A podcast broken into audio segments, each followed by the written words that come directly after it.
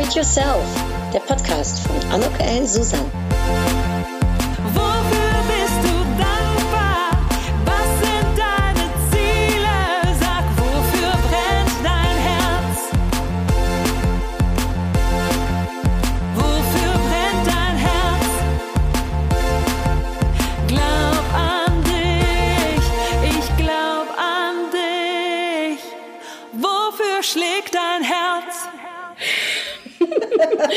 Ja, äh, ein herzlich Willkommen, ein herzliches Willkommen. äh, Nicht nur an die Zuhörer und Zuhörerinnen hier, sondern eben auch an Susanne Nickel, wo ich jetzt gerade in der Wohnung in München bin. Äh, Ein herzliches Willkommen, herzlich Willkommen, Susanne. Super, dass du Zeit hast.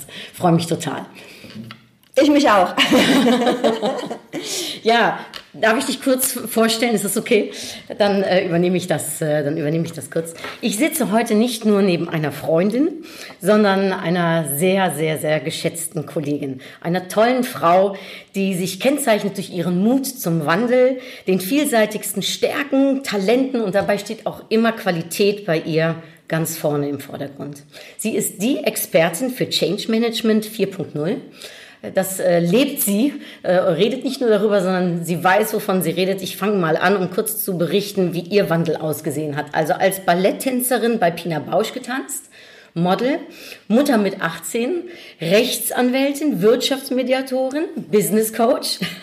Äh, Es geht noch weiter, Freunde, haltet euch fest. Als Head of HR bei der Haufe Akademie äh, im Consulting oder bei Kienbaum Bereichsleitung Management Development. Sie ist in fast allen DAX 30 Unternehmen viele Jahre ein- und ausgegangen, kennt sich aus, weiß, was spielt in Unternehmen. Äh, viele Jahre war sie auch als Rechtsexpertin im Fernsehen zu sehen. Vielleicht erkennt äh, der ein oder andere sie dann noch her. Und bekannt dafür, komplexe Dinge einfach zu erklären. Nebenbei hat sie auch noch Zeit, um als Autorin äh, zu, sich äh, äh, zu betätigen. Sie hat schon zwei Bücher herausgebracht und bald kommt das dritte. Darüber sprechen wir bestimmt gleich mehr noch, äh, Susanne. Und äh, ja, auch als Professional Speaker rockt sie die Bühne. Ihre Keynotes wurden schon mehrfach ausgezeichnet. Und äh, vom Change im Mindset bis zur erfolgreichen Implementierung, ihr versteht jetzt, Susanne Nickel, die weiß, wie notwendige Veränderung wirklich geht.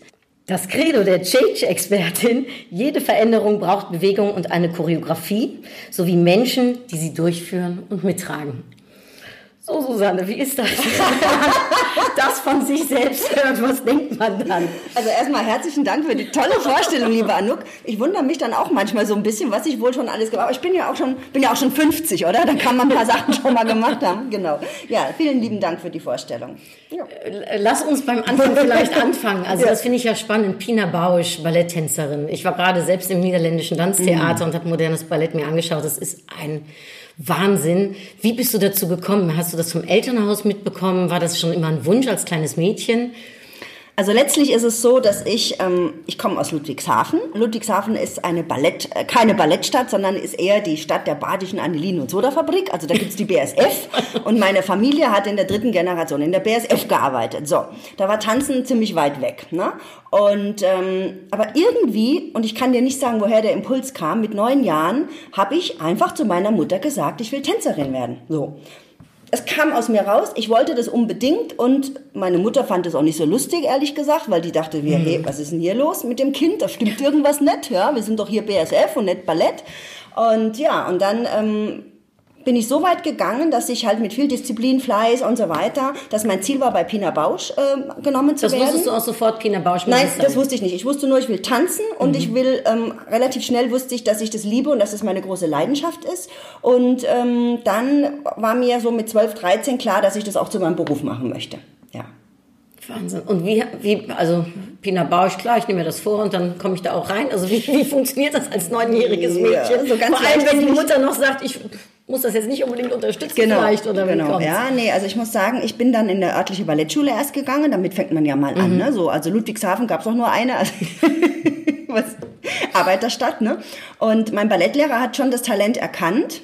Äh, der hat mich dann auch unterstützt. Ich habe dann wirklich meine Tage auch nach der Schule immer im Studio verbracht, habe relativ schnell Kinder unterrichtet, auch mit zwölf schon, so kleine Schrazis, die dann bei mir Unterricht genommen haben und er hat sich entspannt, das war auch meins Wahnsinn. irgendwie, so ein bisschen choreografisch tätig zu sein und das war so ein bisschen meine zweite Heimat, das Tanzen, ja. Und dann irgendwann ähm, habe ich mir gedacht, Mensch, das will ich wirklich richtig machen und so kam das dann, dass ich mir überlegt habe, okay, wo gehe ich jetzt hin? Und ich war noch nie so die richtige klassische Tütü-Frau. Also so äh, Cranko oder Marcia Heide, die sind ja sehr, sehr klassisch eher gewesen damals. Und ich war immer eher so die modernere. Und ich war auch viel zu groß, weil ich bin 1,75 und mit Spitzenschuhen bin ich sowieso größer als die Kerle, was schlecht ist beim Tanzen auf Spitzenschuhen. Und deswegen, ähm, ja, deswegen habe ich mir gedacht, ich muss irgendwas Moderneres machen. Und Pina Bausch war so ein bisschen verrückt. Die hat ja sehr viel Ausdruckstanz und sehr viel verrückte Sachen gemacht. Und dann war das eben mein Ziel, dahin zu kommen. Und ja, dann habe ich sehr viel trainiert, war sehr diszipliniert über viele, viele Jahre und war dann damals eine von den 150, die vorgetanzt haben, von den 15, die den Platz bekommen hat dort an der Volkwang Hochschule. Und das war so mein allererstes quasi großes Karriereziel. Genau. Warst du da nicht wahnsinnig aufgeregt? Total. Also das war, wie gesagt, das war, ich weiß gar nicht, welcher Adrenalinstoß durch mich da gegangen ist. Du musst halt vortanzen, gut, du machst das, was du halt immer machst, Exercise an der Stange, im Raum. Aber natürlich, da saß Pina vorne in der Jury. Also für mich war das wirklich, pff, es war ein Wahnsinn, ja. Und den Platz zu kriegen, es war wie ein Hollywood-Auftrag für Schauspieler, irgendwie sowas, ja. Also es war wirklich ähm, ganz, ganz besonders und eine riesen, riesen Freude. Und ja, es war also die Krönung äh, dessen oder überhaupt das Erlebnis schlechthin, was ich mir einfach vorstellen konnte. Das war toll, ja. Wie lange hast du dann für sie getanzt und warum hast du aufgehört? Naja, also es war so, ich habe dort Tanz studiert. Ich war nicht in der Kompanie bei ihr, sondern Okay. ich war, da war sie Direktorin in der Volkwang Hochschule. Und ähm, ich bin halt dann letztendlich im Tanzstudium schwanger geworden. Und es war nicht geplant, ja. Also das heißt, ich habe mich verliebt in jemanden, in den Vater meines Kindes. Und ja, und dann war es so, dass ich schwanger wurde. Und dann habe ich mir gedacht, was machst du jetzt? Tanzt du jetzt oder kriegst du ein Kind? Und es gab eine Kommilitonin, die hatte ein Kind, aber es ist halt wirklich so, du tanzt acht Stunden am Tag, ja, oder neun. Und du wäschst abends deine Trikots, hast deine Füße bepflastert, deine Knie tun weh und du gehst ins Bett. Mehr ist da nicht. Ne? So, es gibt sogar Tänzer, die tanzen den ganzen Tag und dann gehen sie abends noch ins Fitnessstudio, die ganz Verrückten. Ja, also es ist wirklich so, es ist eine Leidenschaft letztendlich im wahrsten Sinne des Wortes. Auch Füllt einen wahrscheinlich komplett aus. füllt einen aus und bringt auch ein bisschen Leiden mit sich, weil natürlich überstrapazierst du alles. Gell? Und dann war irgendwie klar mit Kind, wie soll das funktionieren? Ja? Und ich habe mir dann gedacht, naja, jetzt wirst du Mama. Ich habe den Mann sehr, sehr geliebt. Das war so die erste große Liebe meines Lebens. Und ähm, letztlich muss ich sagen, war es auch die richtige Entscheidung. Mein Sohn ist jetzt ja 30 mittlerweile, ja, ist ja viele Jahre her. Und trotzdem war es prägend für mein Leben, weil wenn du einmal tanzt, denke ich, dann ist es in der Seele, in der Seele einfach vorhanden. Die Bewegung, die Kreativität. Damit arbeite ich ja heute letztendlich auch noch. Ne? Ja, und dann habe ich den Julian bekommen ähm, mit 19 und ähm, bin dann ganz andere Wege gegangen. Aber ich hatte natürlich noch keinen Abschluss, weil um zu tanzen brauchst du kein Abitur, sondern du musst halt einfach nur vortanzen. Also mittlere Reife, 11. Klasse hatte ich damals und dann ging es erstmal los, was mache ich jetzt mit meinem Leben? Und, und so völlig na, ins kalte Wasser geworfen mit Kind. Ähm, ja, und dann war ich auch irgendwann alleinerziehend. Ja, wir haben uns zwar sehr, sehr gut noch verstanden. Trotzdem ähm, war ich diejenige, die sich halt um die Erziehung gekümmert hat in erster Linie. Hatte nicht viel Geld. Also das heißt, ich ähm, habe BAföG bekommen im Studium dann. Ich habe dann ja Jura studiert. Ja. Paradoxerweise, viele sagen, wie geht ein Ballett und Jura Ich zusammen? gerade sagen, also das sind ja Sprünge.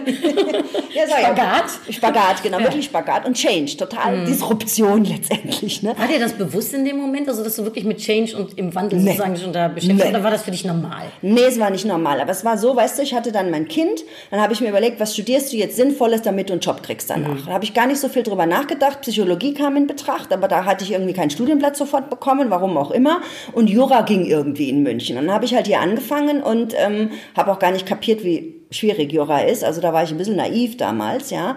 Ähm, und letztlich muss ich aber sagen, so zurückblickend, manchmal gibt es ja so Puzzlesteine, die du im Rückblick wie so ein, weiß ich, so wie so ein Bild zusammenschließt, ja. Zurückblickend muss ich sagen, passt schon zum Tanzen, weil Tanzen ist totale Disziplin.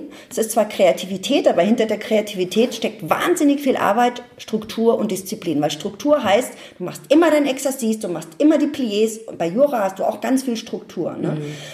Und deswegen muss ich jetzt im Nachgang sagen, sagen, geht's schon zusammen. Und ich meine, Goethe war auch Jurist. Ja, also letztendlich gibt es ja viele, die Jura studiert haben und die dann auch vielleicht was ganz was anderes machen. Ja. Und wo nimmst du, also wo nimmst du dann deinen Ehrgeiz her? Ist das was, was du von, von, von klein auf an von deiner Familie aus so irgendwie, von deinen Eltern äh, mitbekommen hast? Also ich stelle mir vor, das, das kostet ja ganz viel Kraft. Die Kraft, ne, also Disziplin sagst gerade als Tänzerin, dann als alleinerziehende Mutter, dann das Rechts, äh, als Rechtsanwältin zu studieren. Wo, nimm, wo, wo nimmst du diese Kraft, diesen Ehrgeiz her? Also ich glaube jetzt so rückblickend auch, dass wenn du eine Leidenschaft hast, also ich glaube, viele Hochleistungssportler lernen Disziplin durch den Hochleistungssport. Und Tanzen ist ja Hochleistungssport, ja. Und du gehst über deine Grenzen permanent, weil anders entwickelst du dich nicht weiter, bis natürlich hin zur Gefährdung auch, muss man einfach sagen, ja. Also auch bei Fußballern, das ist ja egal, wo wir hingucken. Und ich glaube, diese Disziplin habe ich da relativ früh gelernt durch meine Leidenschaft. Und wenn du die hast, dann kannst du die übertragen, auch auf andere. Das ist wie eine Ressource, die in dir ist, ja, dass du das übertragen kannst in andere Dinge. Also bei Jura hatte ich nicht eine Leidenschaft, aber eine Disziplin, das fertig zu machen, weil ich gedacht habe, jetzt hast du den Mist schon studiert, ja, jetzt musst du wenigstens auch das Ding fertig machen. Aber es war nie so, dass ich gebrannt bin dafür. Ja. Aber die Disziplin, es zu Ende zu machen, habe auch kein gutes Examen davon abgesehen, ja. Aber ich wollte es einfach zu Ende machen und das habe ich geschafft. Ich glaube, man kriegt mit Disziplin viel hin. Man kriegt mit Disziplin nicht totale Höchstleistung hin, weil dazu brauchst du auch Talent, und Leidenschaft, ja. Also ist, ist, ist mein Gefühl, ja.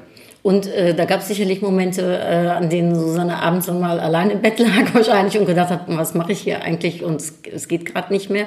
Wie hast du und hast du Freunde gehabt, die dir da zur Seite gestanden haben? Was, was war deine Energiequelle dann? Also ich muss sagen, ähm, ich war ja dann in München und da kannte ich relativ wenig Leute, weil der Vater, der wohnte eben auf dem Land. Als wir dann getrennt waren, war ich dann in der Stadt. Also der hat mich immer sehr unterstützt. Also ich glaube, jetzt auch an Frauen gesprochen, wenn ein paar Frauen zuhören sollten, wir brauchen jemand, der uns irgendwie unterstützt Ki bei den Kindern. Ne? Ganz alleine schaffen wir es nicht. Und der war da und der war halt, wenn ich einen Job hatte, ich habe ja dann gemodelt, weil das war die einfachste Variante, Geld zu verdienen damals, wo du nicht die ganze Woche irgendwo unterwegs bist, sondern wo du halt mal einen Job hast, dann wieder nicht. Ne? Und dann war der aber da, der war immer da, wenn was war. Und das war natürlich wichtig. Ja? Und ähm, das heißt, wir brauchen Leute, die uns unterstützen. Meine Mutter hat den Julian in den Ferien genommen zum Beispiel, die hat den total geliebt, weil die war Mitte 40, als sie Oma wurde, also jünger als ich jetzt sozusagen. Ja? Insofern ähm, war das eigentlich fast wie Mutter und Kind sozusagen, ne? für, für viele, die drauf geschaut haben. Da hatte ich Unterstützung. Ja, und ich hatte auch dann mit der Zeit mir einen Freundeskreis aufgebaut von Menschen, die ähm, ähnlich gedacht haben oder wo ich mir auch so Sparring-Partner, jetzt würde man sagen, wie Sparring-Partner gesucht habe. Damals hätte ich es jetzt nicht so genannt. Ja. Aber ich glaube, das ist ganz wichtig, dass wir da ein gutes Netzwerk haben, weil sonst schaffen wir es einfach nicht. Also gerade mit Kindern. Und ich meine, ein Kind, das kannst du noch relativ gut unterbringen. Mehrere Kinder wären dann wahrscheinlich auch schon schwierig gewesen. Ja. Ja.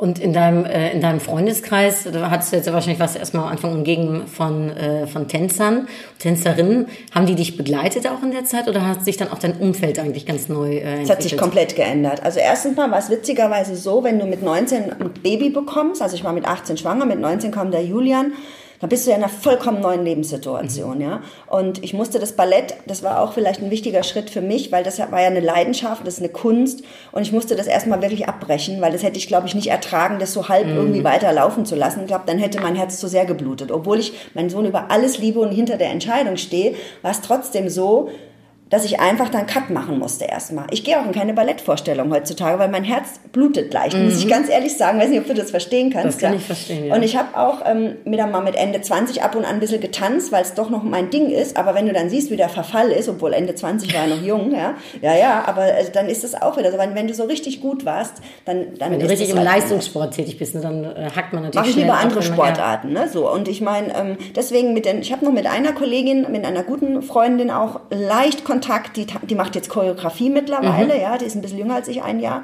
Und ähm, ansonsten habe ich aber keinen Kontakt mehr. Und es war auch so, wenn du ein Kind hast mit 19, bist du wirklich in einer komplett neuen Lebenssituation, auch in der Schule. Ich habe ihn ja dann wieder in die Schule und habe mit 21 Abi gemacht in die Waldorfschule. Auch da war ich so ein bisschen ein Alien, weil ich einfach ein Kind zu Hause hatte, ja, also es war schon, wo ich auch noch sehr gute Freunde mittlerweile habe, aber das war schon, schon special. Und im Studium war es so, wenn die Leute abends, die, die, meine Mitkommilitonen ausgegangen sind, dann war ich meistens zu Hause, weil ich halt Julian hatte, meinen Sohn hatte, ja. Und manchmal habe ich ihn mitgenommen, mal so eine Afterwork, zwei Stunden. Das war dann ganz witzig, aber das konntest du halt auch nicht immer machen. Also insofern war ich schon immer da natürlich anders gebunden letztlich, ja. Das hat sich dann geändert, als dann meine Kommilitonen oder meine Freunde Kinder gekriegt haben, war mein Sohn größer, da hatte ich dann mehr Freiheit, aber aber so, also in den ersten Jahren, die ersten zehn Jahre oder die ersten acht Jahre war das einfach anders, ja. Macht sowas einsam? Also äh, hast du da so manchmal Gedanken, äh, ich, ich bin da hier gerade alleine oder hast du dich eigentlich immer, ich sag mal, äh, in, äh, in der Umgebung gefühlt?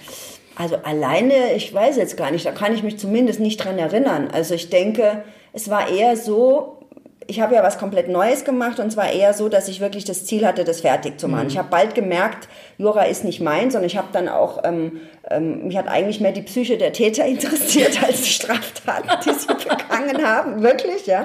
Und ich habe dann irgendwie gedacht, okay, das Ding musst du jetzt zu Ende machen, dann kannst du dir einen Job suchen, dann schaust du weiter. Und irgendwie war das so das Ziel, da durchzukommen. Wie gesagt, mit BAföG, zwei Zimmerwohnung, Schlafsofa. Also das war irgendwie... Ähm, war nicht ganz so einfach. Aber ich habe mich nicht allein gefühlt, sondern es war eher so, wir waren so eine Einheit, mein Sohn und ich. Das hat wunderbar geklappt. Ich hatte auch liebe Freunde und Leute, die mich unterstützt haben. Und ähm, das Ziel war einfach, das durchzuziehen. Genau, ja. Wahnsinn. ja. Und dann erkennt man, okay, das Studium ist jetzt dann doch nicht ganz meine Leidenschaft.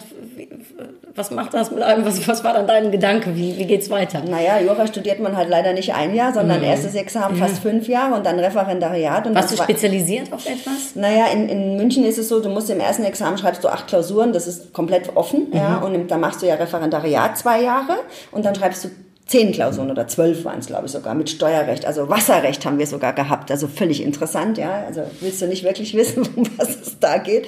So, und naja, also es ging jetzt nicht so schnell, ja, und deswegen... Ähm, habe ich jetzt erstmal das Ziel gehabt, das durchzuziehen und zu gucken, was ich danach mache. Ich habe schon gemerkt, das ist jetzt nicht meine Leidenschaft, aber spannenderweise kriegt man als Student nicht mit, was wirklich seine Leidenschaft ist. Ich wusste zwar, dass es Tanzen war, aber das war ja nun irgendwie vorbei. Ne?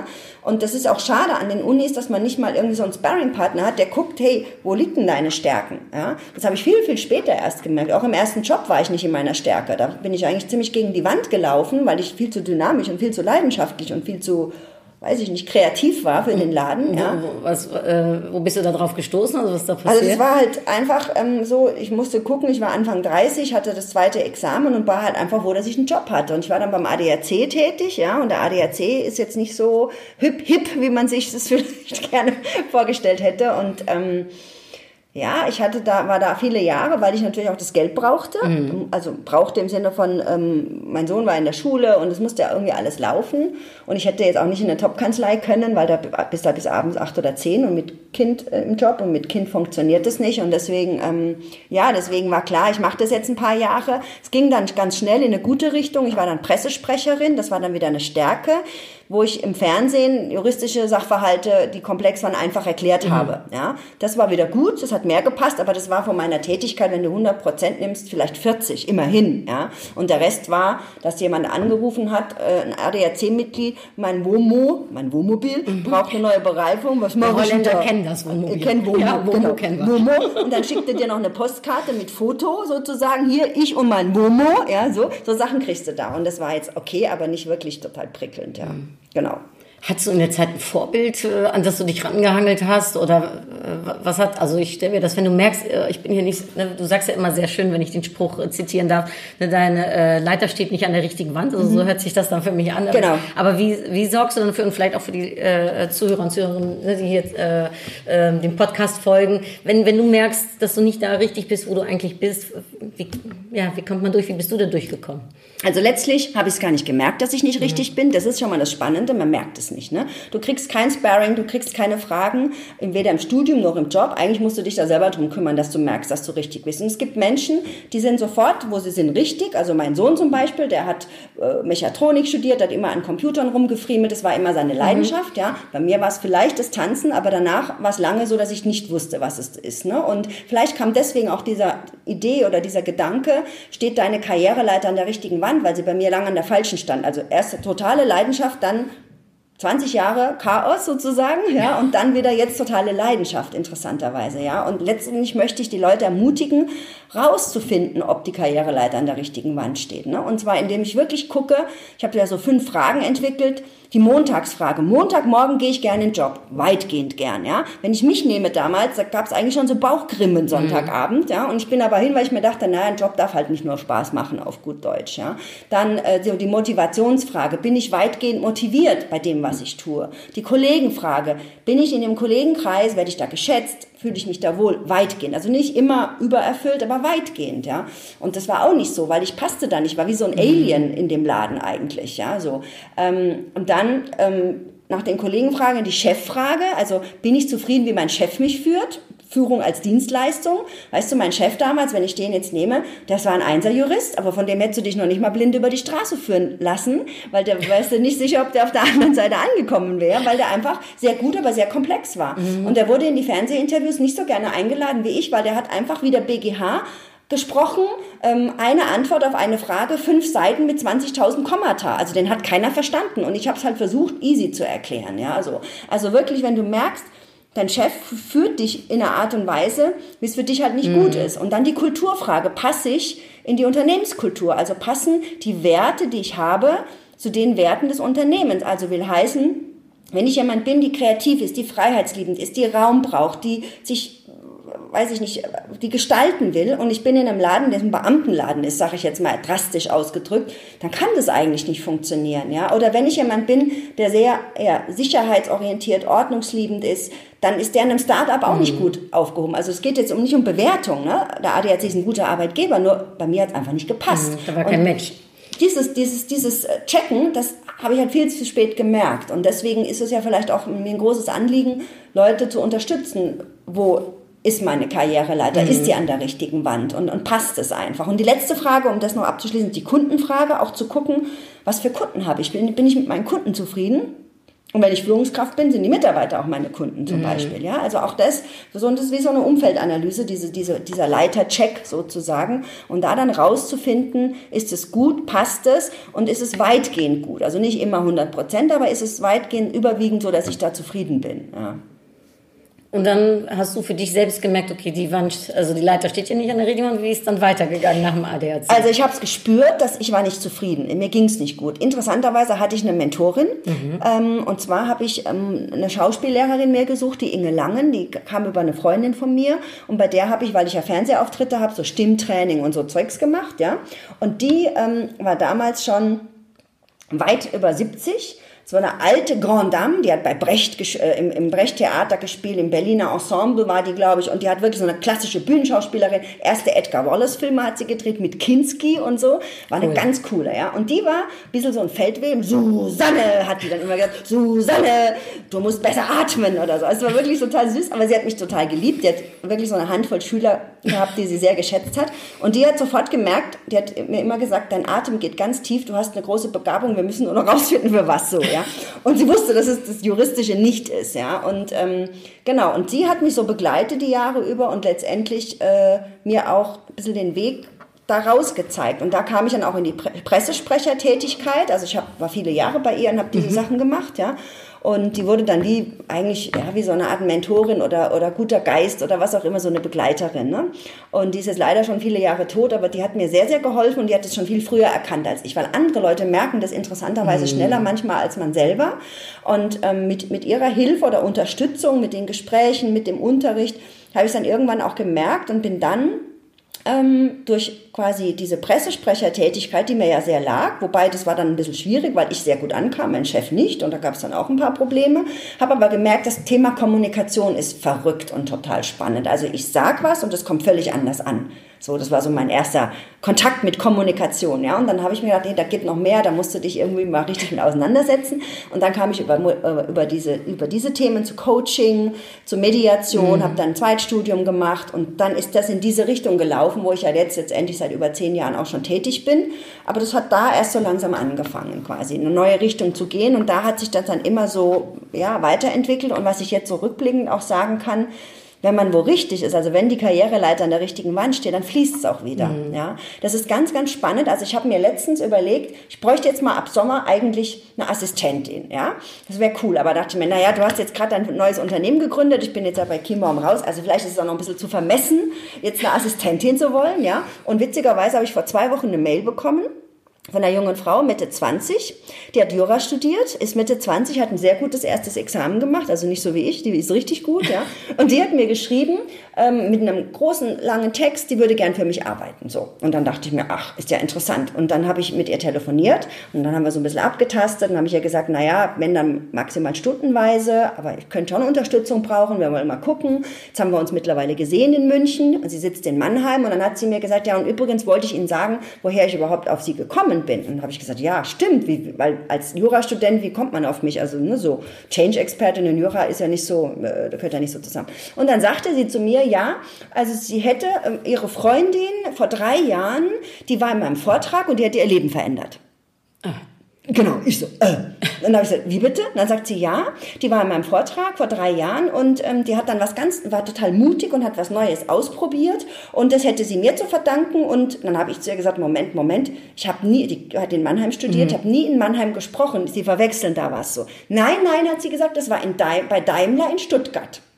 Und diese Freundin wollte immer Pferde dressieren und die hat das dann versucht, hat, hat es wirklich gemacht, ist raus bei Daimler oder hat es in den Ferien gemacht, ich weiß es nicht mehr genau, aber hat es wirklich versucht, hat gemerkt, es ist nicht ihrs, was ja total legitim ist, aber war mutig und hat es gemacht. Und sie hat gesagt, Sie hat sich vor drei Jahren, als sie die Geschichte von ihrer Freundin gehört hat, meinen Namen aufgeschrieben und hat sich gesagt, wenn sie ihr Examen geschrieben hat, dann meldet sie sich bei mir und will bei mir arbeiten. Und da war ich sowas verrückt. von gerührt, ja. Und das ist wirklich so, das fließt dann so alles irgendwie, ja. Und jetzt probieren wir das aus und wie das dann wird, kann ich jetzt noch nicht sagen, aber ich fand es erstmal sehr rührig und zweitens auch toll, dass sie sich wirklich jetzt die Zeit nimmt zu gucken, wo ihre Karriereleiter richtig ist. Das ist nämlich genau ihre Frage, ja. Und interessanterweise sagte sie zu mir, bin ich jetzt mit 25 nicht schon zu alt, was anderes zu machen? Liebe Damen, es ist egal, ja. Ich bin jetzt 50. Also ich höre immer von Frauen oder ganz oft, ich bin zu alt. Es ist so ein Quatsch, ja. Du kannst auch mit 50 noch was ganz Neues machen.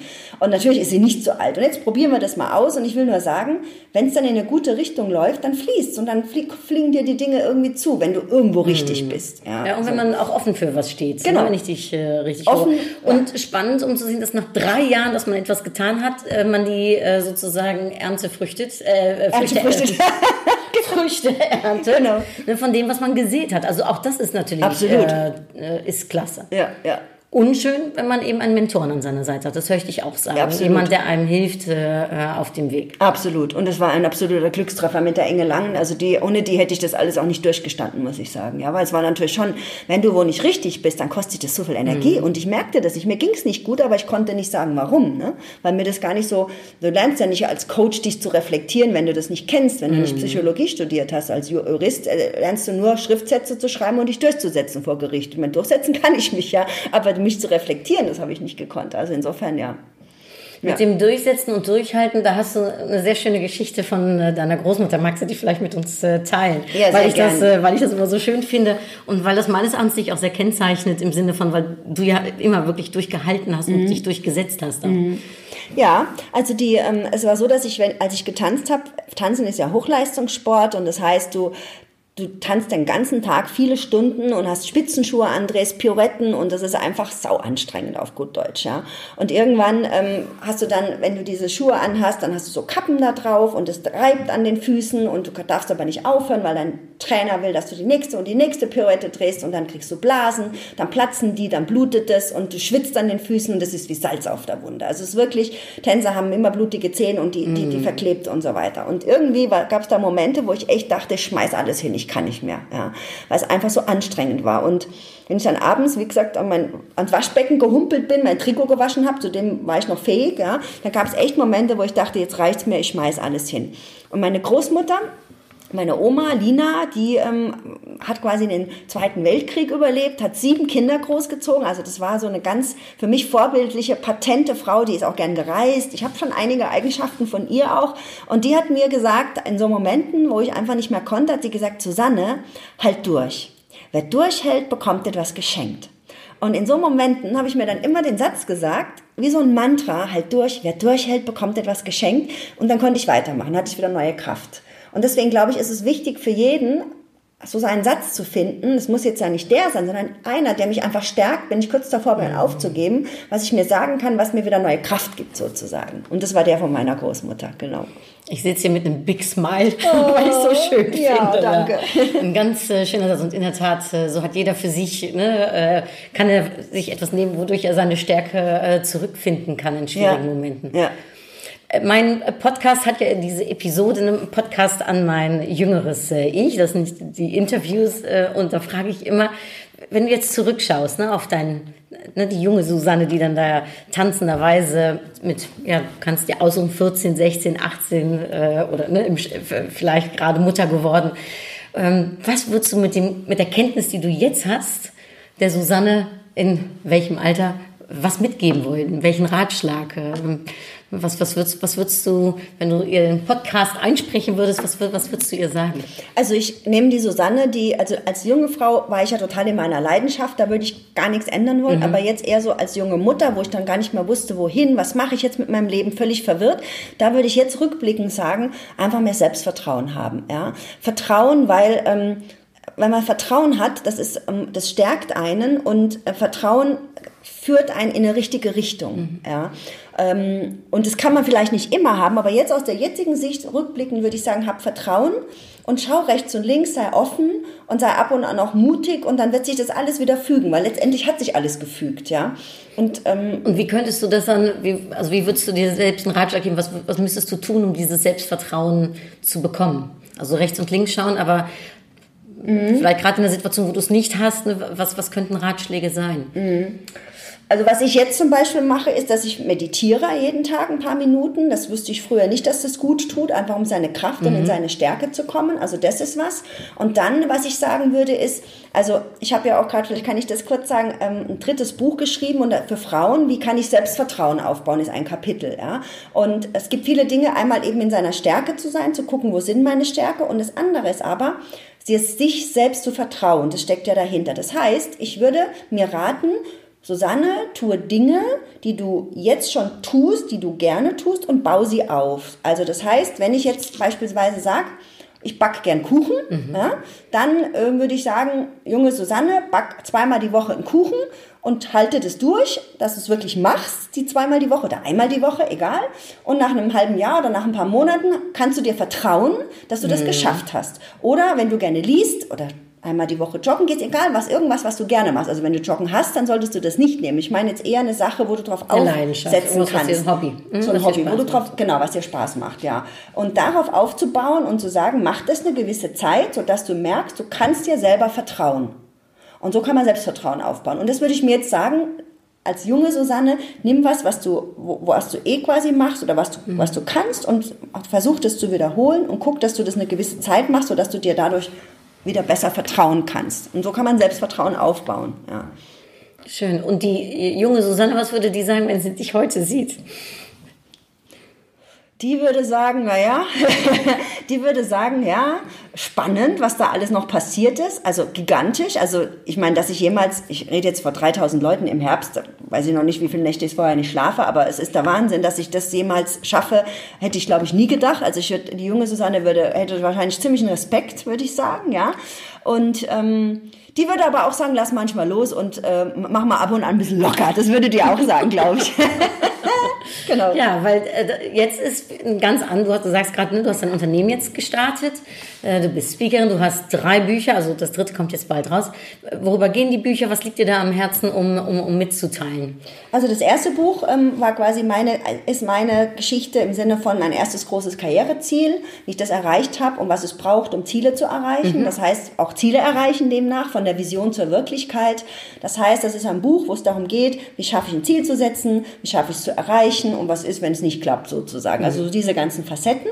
Das ist ein kleiner Taschenguide im Haufe Verlag. Ähm, das war so das erste Buch. Und da war ich auch am Anfang noch ein bisschen unsicher und dachte mir, wie schreibt man Bücher und passt das alles?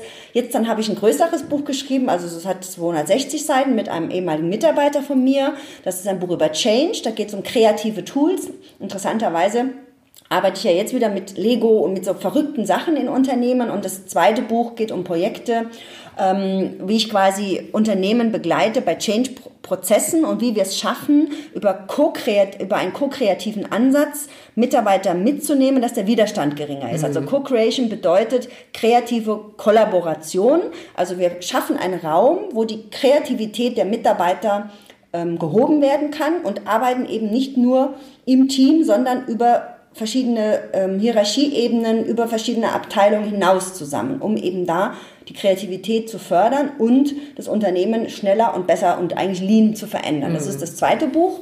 Da geht es eben um das Thema Change konkret, äh, um den Ansatz, also alter Change, neuer Change, was die neue Welt mit sich bringt, weg von Weisung und mhm. Kontrolle hin zu mehr Agilität. Und das dritte Buch ist ein Leidenschaftsthema von mir.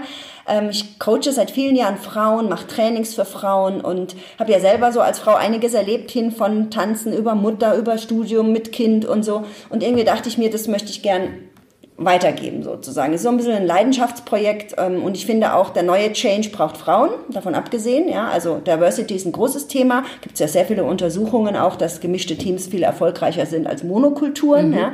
Und deswegen ist das dritte Buch ähm, ein Buch für Frauen, das heißt Gestatten Doppelpunkt Chefin, Karrieredrehbuch für Frauen.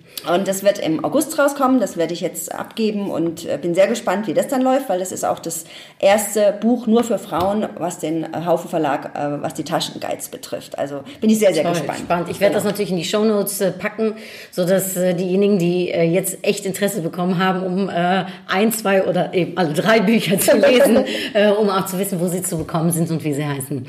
Ähm, ich habe das Gefühl, Susanne, ich äh, darf dich ja seit einigen Jahren jetzt äh, äh, uns als Freundin und als Kollegin begleiten. Das, das schreiben wir, aber ehrlich gesagt ganz äh, auch eine Leidenschaft irgendwie geworden ist und dir ganz äh, zackig von der Hand geht, äh, oder? Ja. Weil Ja. du ähm, machst jetzt auch äh, verschiedene Beiträge in, ähm, in verschiedenen Zeitschriften. Mhm. War das etwas, was dir von Anfang an ja, klar war? Oder wie, wie kann man das lernen? Oder ist es einfach wirklich auch ein Talent von dir?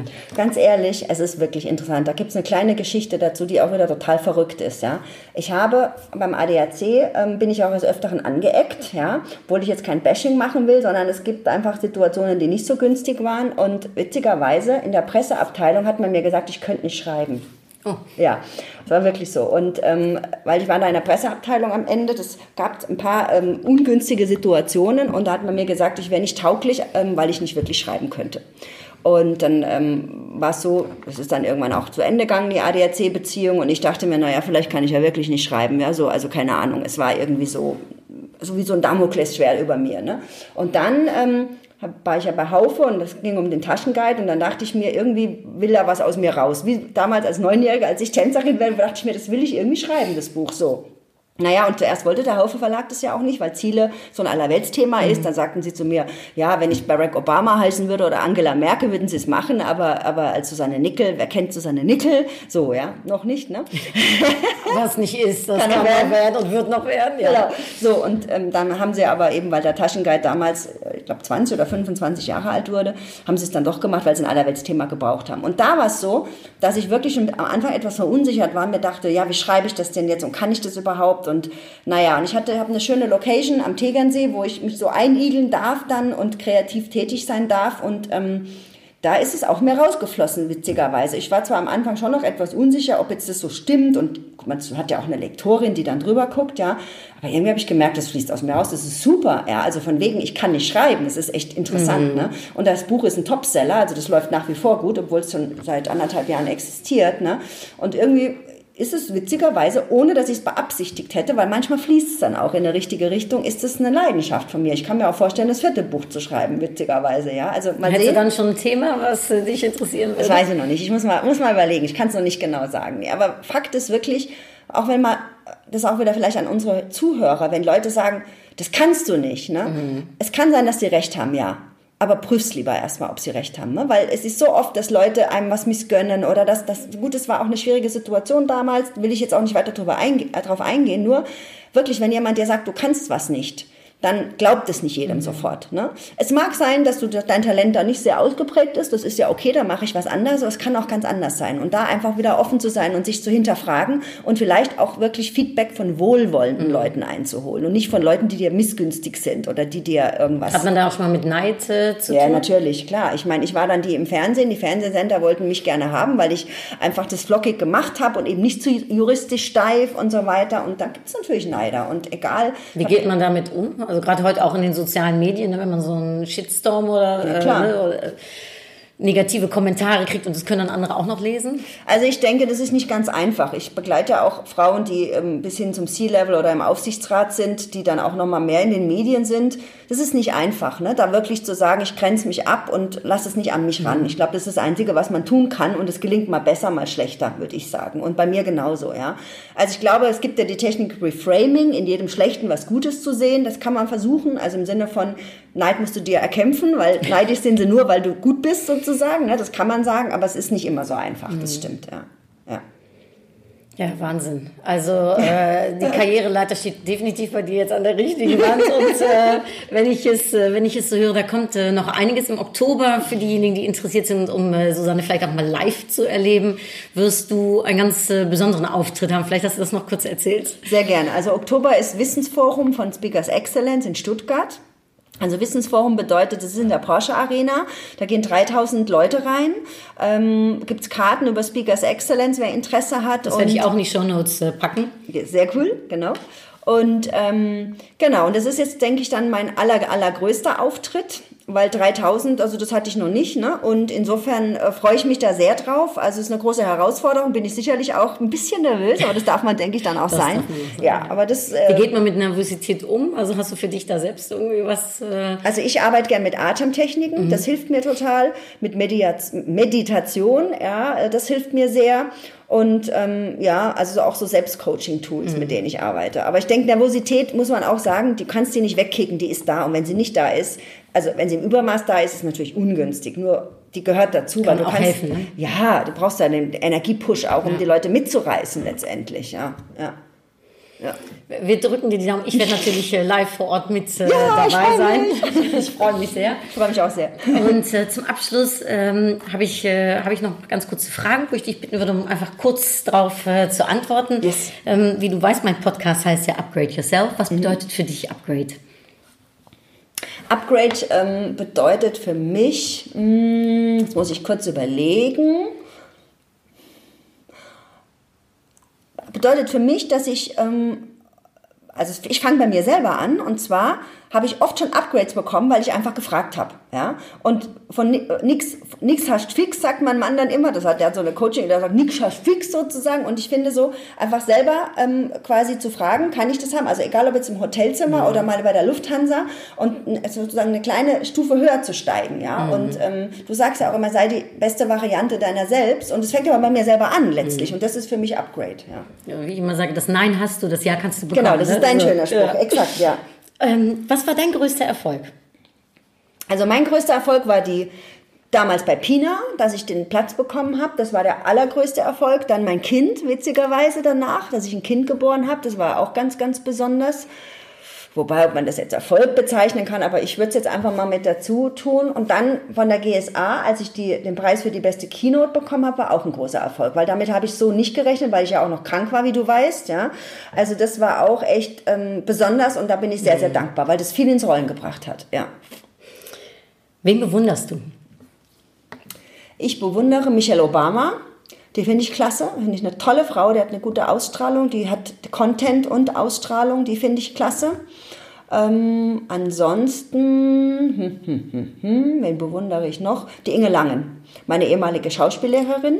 Das war auch wirklich für mich eine Frau, zu der habe ich aufgeschaut. Und wir brauchen einfach weibliche Role Models, finde ich, also wir Frauen. Ne? Und da gibt es nicht so viele, aber die Inge war für mich auch wirklich so ein Role Model. Die hat gemacht, was sie wollte und hat es durchgezogen und war auch sehr stark und toll, ja, genau. Und dann die letzte Frage, auf was könntest du in deinem Leben nicht mehr verzichten? Auf meinen Mann.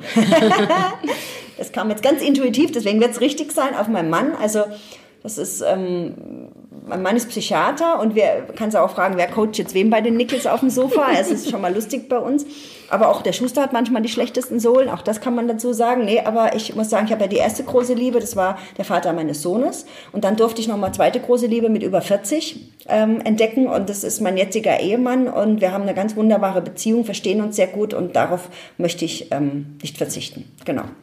Passt es so für dich? Ja, für mich passt es sowieso. Wenn es für dich passt, ist ja das Allerwichtigste. Ja. Ich habe hier Upgrade-Karten und ich würde dich Wow. fragen wollen, ob du eine Upgrade-Karte für dich und für die Zuhörer und Zuhörerinnen ziehen wollen würdest. Okay, also, dann habe ich schon mal eine. Lernen. Ah, okay.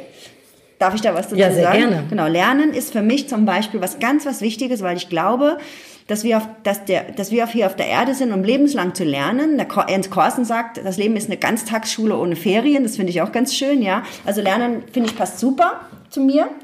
Und ich sehe mich auch als jemand, der immer ähm, bemüht ist, auch wirklich den Tellerrand zu verlassen und andere Dinge zu lernen. Als Mrs. Change oder als Change-Expertin sollte das auch so sein, weil sonst wäre man ja unglaubwürdig, ja. Soll ich noch eine ziehen, oder? Möchtest du? Ja. wenn du noch du nicht eine zwei? Nee, Du kannst Also- gerne noch, ja, zieh eine Zahl, also das finde ich super. Okay, ich dachte, ich hätte zwei ziehen sollen, siehst du mal. Oh, Gehorsam. Oh, Das ist aber krass.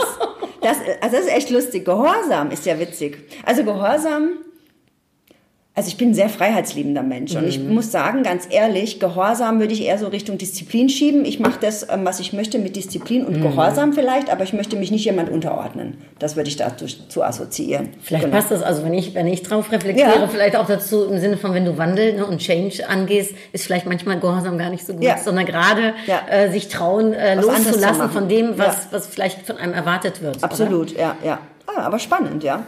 Zwei schöne, zwei schöne Upgrade-Karten zum Schluss unseres äh, Interviews. Ich danke dir wahnsinnig. Ich freue mich so sehr, äh, dass wir zwei äh, dieses Gespräch miteinander führen konnten, dass du das, deine Erfahrungen, deinen ganzen Wandel mit uns geteilt hast. Wir werden jetzt lecker zum Italiener gehen Ja. und, und was essen. Und ich sage für jetzt und hier herzlich Dank fürs Zuhören. Ein herzliches Dankeschön. Tot ziens, tot gauw. Bis bald. Tschüss zusammen. Tschüss. Danke. Tschüss.